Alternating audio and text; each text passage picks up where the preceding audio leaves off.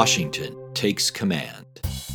The Congress unanimously appointed French and Indian War veteran George Washington to head the Continental Army. Washington was gracious in his acceptance. He stated that his abilities and military experience may not be equal to the extensive and important trust, but that he would do everything in his power to carry out Congress's wishes. In doing so, he acknowledged that he worked for Congress, the civilian authority. In addition, Washington also agreed to work for no pay. He had only asked that he be reimbursed for his personal expenses. Shortly thereafter, Washington arrived in Cambridge, Massachusetts on July 2, 1775, to take command.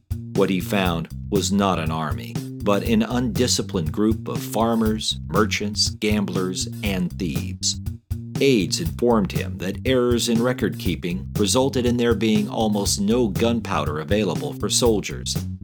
A trusted patriot, Benjamin Church, had been caught spying for the British. Worst of all, the enlistments of the soldiers expired after six months, and most everyone intended to leave. Washington had little money to pay to raise another army. At this point in the conflict, George Washington appeared to be a general of a phantom army poised to defend America against the greatest power on earth. Yet the real enemy was not the British, but human nature.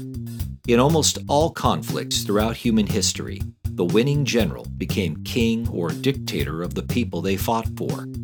Eight years later, at war's end, Washington's ragtag army had held against the might of the British Empire, convincing Parliament to finally grant America its independence.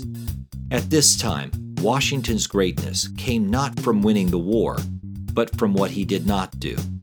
Instead of making himself King George I of the United States, Washington resigned from his position in the Army and walked away from power.